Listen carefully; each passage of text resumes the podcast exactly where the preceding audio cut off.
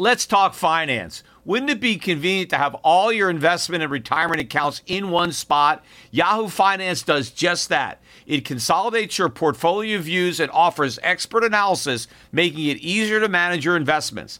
Let's not beat around the bush. You want to grow your portfolio, fight inflation, pay off debts, and achieve financial freedom. Yahoo Finance provides the news, data, and tools to make that happen. You may think you've covered all the bases savings, researching, and investing smartly. But to truly excel, you need Yahoo Finance in your corner. A holistic perspective is crucial for success, and Yahoo Finance ensures you have it. With a massive community of over 90 million users monthly, Yahoo Finance is here to guide you on your path to financial success. For comprehensive financial news and analysis, visit the brand behind every great investor, Yahoo Finance, the number one financial destination, yahoofinance.com. That's yahoofinance.com. In my early days, I faced a pivotal moment in my career. Instead of following the herd into traditional finance, I charted my own course. Despite skepticism, I founded my investment firm driven by a belief in economic truth and fiscal responsibility. Through perseverance, I established myself as a leading voice in finance, proving that sometimes blazing your own path is the best way to succeed. To get what you want, sometimes you have to challenge the status quo and blaze your own trail. That's what Harry's did. Seeing people tricked by expensive razors, Harry's took a stand. Instead of pricey options, they offer high quality razors at a fraction of the cost. That's why when it comes to grooming my face, I use Harry's. Harry's understands the value of quality without breaking the bank. Their razors provide a smooth shave every time, and their shaving gel leaves my skin feeling refreshed and moisturized. So don't settle for the status quo. Blaze your own trail with Harry's. Get started with a $13 trial set for just $3 at harrys.com slash gold. That's harrys.com slash gold for a $3 trial set. The Peter Schiff Show. The Dow Jones finished the day up almost 140 points, back over 17,000, 17,050. You know, the Dow has now rallied a thousand points since its lows on Friday. That was the low that it made immediately following the release of the much worse than expected uh, non farm payroll number. The market originally sold, sold off until all the traders realized that bad news is good news and they bought the dip and they kept buying it. And in fact, the buying intensified today following the release of the FOMC uh, minutes from the last meeting a few weeks ago when they refrained from raising interest rates just the way I said they would do. But remember, earlier in the year, it was almost unanimous that the Fed was going to raise rates in uh, the September meeting. I'm going to get to that in a minute. I want to first talk again about the markets, where I mentioned the Dow is up substantially as I said it would. In my last video blog that I recorded on that Friday afternoon, I said that I thought we would get a pretty good rally in the stock market based on that uh, weak non farm payroll number and what that would do to the thinking with respect to the timing of any future rate hikes. Well, the U.S. market looks like it's standing still compared to what's happening to the markets overseas, which had certainly been beaten up a lot more than the U.S. market on the erroneous fear that the Fed was about to raise rates and that those rate hikes would somehow be harmful uh, because uh, they, they, would continue. I mean, at most, they were going to raise rates by a quarter point, and I think it would have been a buy the rumor, sell the fact when it comes to the dollar. But now that so many people are starting to connect the dots and realize that a rate hike is not around the corner, uh, you've seen a huge rally in overseas stocks, particularly the emerging markets. I mean, those stocks have really moved, and you've seen big jumps in emerging market currencies. Of course, all currencies have been gaining against the dollar. They continued to gain today. Silver prices earlier in the week hit a three month high, three and a half month high. Gold got back above um, uh, 1150. I think it closed just below today. Oil prices almost at $50 a barrel, 49, uh, 70 or so, very close to getting above 50. Uh, all of this, I believe, is happening because people are starting to pare back their rate hike bets. And in fact, in light of today's dovish uh, FOMC minute meetings, I think more people are going to figure this out. And I think these trends are only going to intensify. And you know, it doesn't even make any sense why people were surprised by how dovish this meeting was, as if it was some kind of close call. Like they were almost going to raise rates and they just barely didn't do it. It wasn't even close. And in fact, if you read the minutes, you'll see that it wasn't even close. There was one guy there who did want to raise rates, but there was also a guy, uh, Kocherlakota, he wants to cut them. He wants rates to be negative. So you throw those two guys out. It's basically everybody said, let's leave rates at zero. It's not like they were ever even considering it. Although I was watching a discussion on CNBC and somebody asked Steve Liesman, uh, oh, Steve, well, if it wasn't for China, right, the Fed would have raised rates. And and then Steve said, "Oh, for sure, yeah, of course they would have." Like you know, if it wasn't China, they would have come up with another excuse.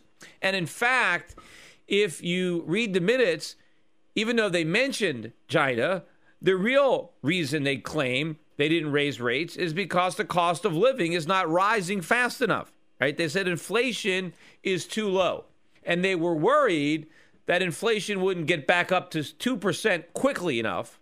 And they also said, I'm not making this up, that they risked losing credibility if they raise rates now with inflation below 2%. I mean, lose credibility with whom? Number one. But number two, I mean, you don't have to wait for inflation to be 2% to raise rates. And if that's the case, if they're afraid of losing credibility with official inflation below 2%, then why have they been bluffing that they're about to raise rates?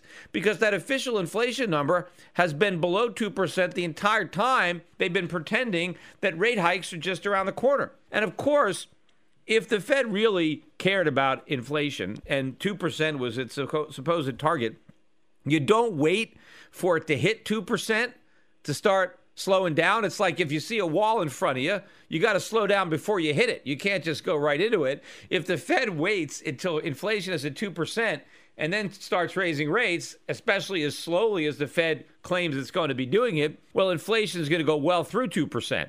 You have to act in advance. There is a lag, too, with respect to your monetary policy. So that just makes no sense. It's not even believable that they would say something like that. Look, at one time, they said they were going to raise rates if unemployment got below 6.5%. Well, we're at 5.1%. We've been below that 6.5% for a couple of years, maybe. And the Fed didn't worry about losing their credibility on that one. So why are they worried about it with respect to inflation? They're not.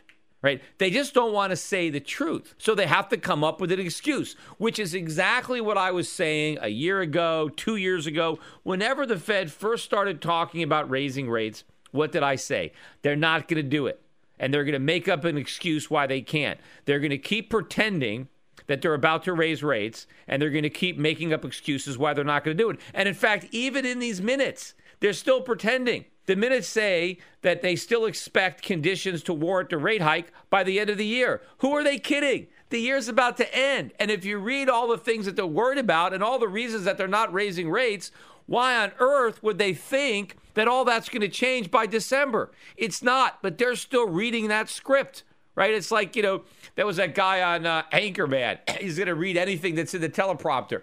This is in their teleprompter, right? That they have to keep pretending that they're going to raise rates by the end of the year, even though it's nonsense to pretend it at this point when the year's about to end and you've just gone over a litany of reasons why there's no way on earth that you're going to raise rates and then pretend that you still might do it anyway by the end of the year. I mean, people are going to have to figure this out that this whole thing has been a bluff the entire time. Know, I thought it was funny too when it comes to inflation.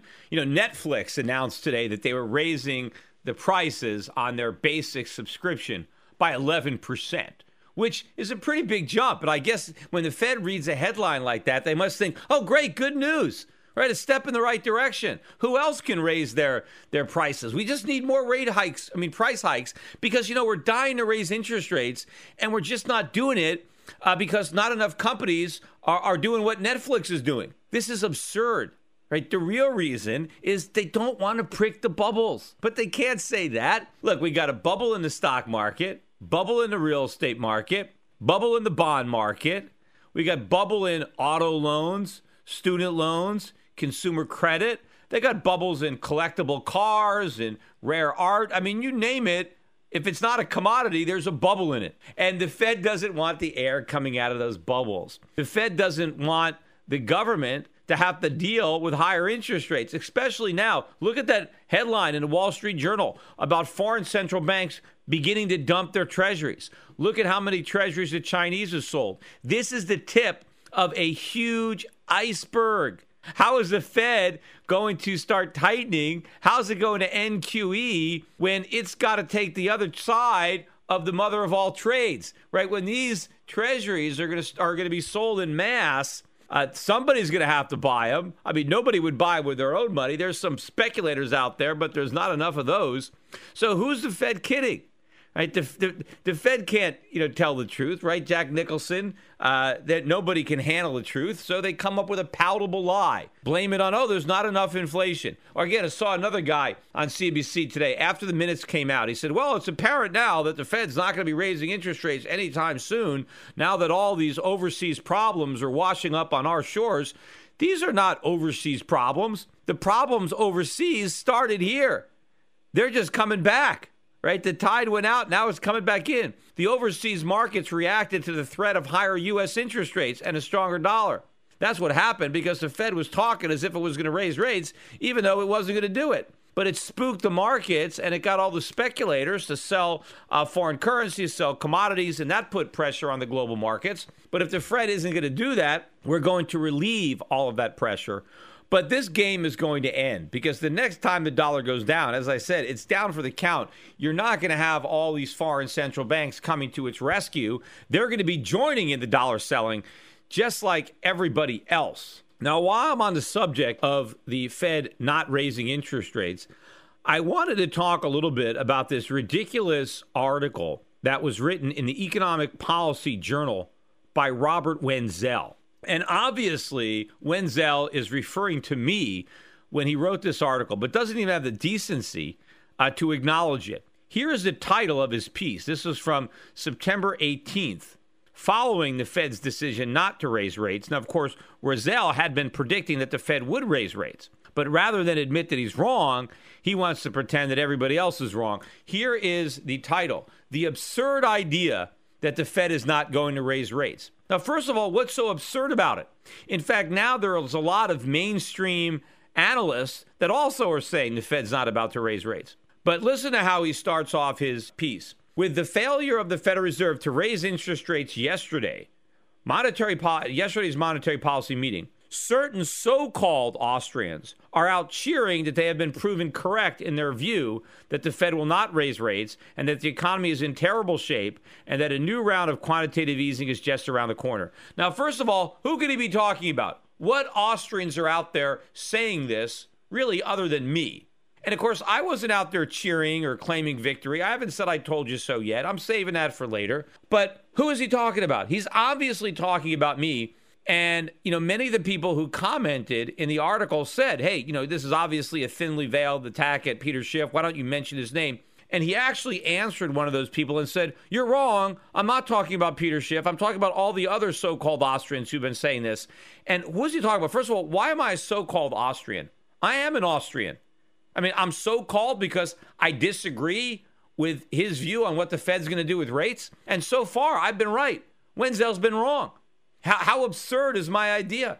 In fact, is it absurd to believe that the Fed's going to do QE4? I mean, why not? They did QE3, they did QE2, they did QE1. You know what's absurd is the fact that he thinks they're not going to do it again. That's absurd. And why am I not a real Austrian? I mean, does he not understand? I mean, maybe Wenzel thinks that I believe that the Fed should do another round of quantitative easing. I mean, is he that clueless? I mean, does he not even read or listen to what I have to say? I am not saying what I think the Fed should do, or I am. I am saying that also. But my forecast is not based on what I think the Fed should do, but what I think the Fed will do. I think the Fed will not raise interest rates. I think they will do QE4. Is that the right thing to do? Of course not. They should raise rates now. They never should have cut them to zero. But I also know if they do raise rates now, we're going to have a recession. It's not like the economy is going to shrug it off. When I say he's saying that it's absurd to say that the U.S. economy is in terrible shape. Well, if he's an Austrian, he knows it's in terrible shape. We've had malinvestments for the last seven years based on 0% interest rates. this economy is screwed up beyond belief. It's way worse shape than it was in 2008 before that crisis. I mean, any Austrian worth his salt would know that. Imagine all the mistakes and malinvestments uh, from interest rates being so low for so long. How can he think the economy is in good shape and be an Austrian? It doesn't make any sense. Look, I know we need to swallow some bitter tasting medicine, but I know the Fed is never going to serve that medicine up. They're going to give us some more of their snake oil. Yeah, that's what they're going to do. So I don't know what the, the basis of this article is, but ultimately it's going to look absurd that he wrote it because the Fed isn't going to raise rates. They are going to do QE4. Now, of course, I don't know, maybe uh, Wenzel is saying that I don't think they're going to raise rates ever, like ever, like, you know, for all eternity. And obviously, I haven't said that. Look, eventually they're going to have to raise rates because inflation is going to be skyrocketing, the dollar is going to be imploding, and they're going to have no choice. But that's not what Wenzel is talking about. See, I, am saying the Fed will raise rates when the market forces them and not before. They're not going to raise rates now preemptively like Wenzel thinks they are. This guy's got it completely wrong. But, you know, I don't go out and attack other people. If people believe in Austrian economics and they disagree with me on a forecast on what they think the Fed is going to do, I don't go out there with these ad hominem attacks. I don't write articles about them and not referring to them and, and say, well, you're not real Austrians because you, you disagree with me. But here's the worst part about this Bob Wenzel. So, when he answered one of these uh, commentators' comments on the bottom of his article, where the guy said, Come on, you're talking about Peter Schiff, right? Admit it. And he said, No, you're wrong. This has got nothing to do with Peter Schiff, which of course is a lie. He doesn't even have the courage to admit what he's doing. But I commented on that and I said, Come on, Bob, of course you're talking about me. If you're not talking about me, then give me the list of the people you are talking about. You said you're referring to all these other so called Austrians. Well, I'm curious who they are. And that's basically what I said. And he didn't even approve my comment. He wouldn't even let my comment on his site uh, because he knew he couldn't answer it. He knew I caught him. And, and so he just uh, wouldn't even approve my comment so nobody could even see that I knew that he was full of it. But I just thought I would mention it on the podcast. But and the only reason I knew about this article is because when I did a, a video blog or podcast, uh, you know, the Fed admits that it could keep interest rates at zero forever, which they did somebody put a comment on the video saying, "Ah, come on, Peter, not even, you know, the other Austrians agree with you. Look, here's this article. This guy thinks you're nuts." And that's how I found it because somebody said, "Look, this, you know, you you know, you've got dissension in the ranks or, you know, even people in your own camp uh, think you're wrong." And I will tell you this that most people with whom I agree over the course of the year did believe the Fed was going to raise rates. I'm pretty much the only person I know really, that just said they would never do it. Everybody else said they'll raise rates and then it'll be a problem and they'll have to reduce them. And there are other people that are saying the Fed would do QE4. But almost everybody believed that the Fed was going to raise rates because they thought, how could they not? Right? They, they keep saying they're going to raise rates. I mean, they kept saying, well, how could they not raise rates? They, they backed themselves into a corner. And I kept saying, no, they haven't. They haven't. They're not going to raise rates. That's not what they're saying. Nobody is actually paying attention to what they're actually saying. They're paying attention what they're pretending they're going to do. I, and so I think I'm pretty much alone. And who knows? Maybe I'll still be wrong. Maybe they will raise rates in December or or, or March or, or or April. I mean, I still don't think they will. I mean, I know it's not impossible, right? I mean, it could happen, but I don't think it's going to happen. I think it is a low probability event. And I think I'm alone in that. And nobody else now more people are starting to say it now. I mean, there's some people saying it now, but back in March, you know, nobody was saying, no one was saying that but me. Every, it was a sure thing everybody was going to raise rates. And so I'm not going to claim total victory like this guy saying, I'm cheering, I'm right, I told you so. I'm not going to say that until the Fed launches QE4. But you better believe if they never raise interest rates and they do, they do launch QE4, I'm going to take that victory lap, right? I'm going to go out there and I am going to say, I told you so because I would have been right but I'm not going to do it prematurely. So we'll see what happens. I also want to talk about some of the economic data that came out this week. Didn't really get that much. Uh, we did get a disappointing ISM non manufacturing number. It was 59 last month. Uh, they were looking for 58. We got 56.9, still above 50, but that's going in the wrong direction, right? And I think it's going to continue to drift in the wrong direction. Probably, though, the worst number we got on the week was the Tuesday trade deficit for August, merchandise or trade deficit, not merchandise, the unified trade deficit, because the merchandise deficit is off the charts. But this uh, unified deficit includes our surplus in services. But the deficit came in at 48.3 billion, which was actually slightly better than the 48.6 billion they expected, but it was the second worst trade deficit of the year, and it's still a big number. It will subtract quite a bit from third quarter GDP, uh, but again, it is a symptom of a very sick economy uh, that we are bleeding all this red ink. That we cannot produce the things that we consume, and so we have to borrow money to in- import them from other countries that are capable of producing them. We got this morning, too, again, a, another uh, weekly jobs claim numbers. These numbers continue to come out very low. We were down 13,000 on the week to 263, you know, one of the lowest numbers in 40 years or something, despite the fact that announced layoffs in the last few months have surged. You know, last quarter was the biggest quarter for layoffs in uh, six years. Well, why aren't people, you know, filing for unemployment? I mean, they're getting laid off. Why aren't they filing for unemployment? And, you know, this is a mystery. And what I've said about it, and I, I, I talked about it on earlier podcasts, the reason I think and no, I've never heard anyone say this. The reason that you're not getting a lot of people being fired is because you're not getting a lot of people hired. The labor force is so much smaller. So many people have left the labor force, they can't be fired because they, they don't have jobs. Yeah, that's the problem. You know, if you don't, and a lot of new people aren't getting hired. I think a lot of the, the non farm payroll numbers that are being reported, the new jobs are being made up because I think they come from the birth death model.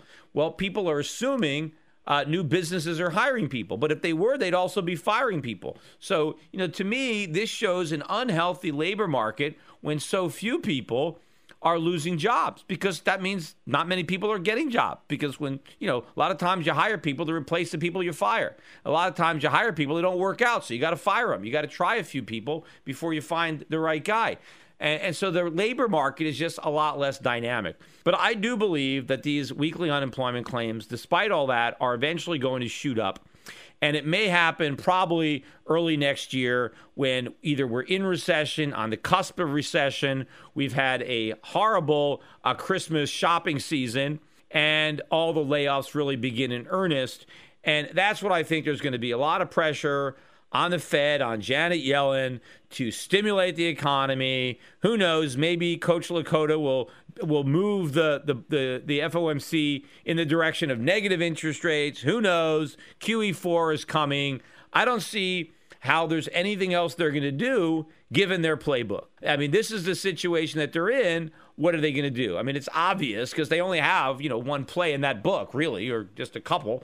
And interest rates are already at zero, so the rate cutting uh, play is not really a, an option for them unless they do try to go to negative rates. But that's not going to be as effective in, you know, what they're trying to do.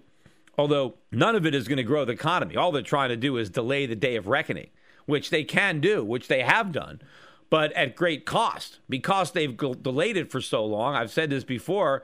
All the problems that we should have dealt with years ago are now bigger, and now it's going to be even more painful to deal with them, which is why the Fed is so desperate uh, not to have us deal with them and try to push it off. And it's usually an election. They always want to push it past an election, especially a presidential election. So they will pull out all the stops uh, to make sure that the wheels don't come off this bus before the 2016 election. And especially when you've got Janet Yellen, who really wants to get reappointed uh, knows that her only chance of getting reappointed is if it's Hillary Clinton or, I don't know, Bernie Sanders or uh, Joe Biden or somebody like that. But if whoever becomes president uh, is a Republican, I think there's a very slim chance that that Republican would uh, renominate Janet Yellen. There's so much factually incorrect information and underreporting by legacy media today. Shouldn't there be truth in media? Well, there is. Truth in Media. Recently, a novel thought is now a reality with truthinmedia.com. Led by award winning journalist Ben Swann, truthinmedia.com is the source for uninfluenced, reliable, fearless news where journalists pursue real questions, not conspiracies. Make truthinmedia.com your default browser's homepage today and get breaking news and commentary that speaks the truth to power. It's also where you can tune into the Peter Schiff Show every week. Visit truthinmedia.com today. That's truthinmedia.com. Access to Truth in Media RSS feed by visiting truthinmedia.com forward slash feed.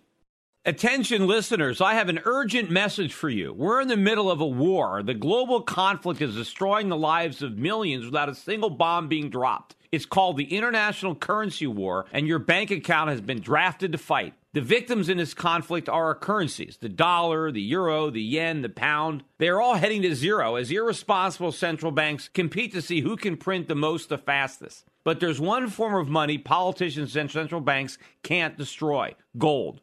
Today, it's more important than ever to understand the value of gold in your portfolio and to keep a close eye on major market developments. Subscribe to my monthly video cast, and you'll be the first to hear my latest analysis on gold investing and the currency wars. Visit goldvideocast.com right now to subscribe for free. I call the dot com bust, then the housing bust, and I advise clients to diversify into foreign equities and hard assets while the rest of Wall Street laughed at me. Now I want to keep you up to date on the next crisis that is brewing. My Gold Videocast also includes personal interviews I've conducted with other contrarian investors like Jim Rickards and Axel Merk. Gold has gone up 256% since 2003, but it has a lot further to go. Don't miss the rally. You can prosper during this time of currency wars, but only if you stay educated. Get a free subscription to my Gold Videocast at goldvideocast.com. That's goldvideocast.com.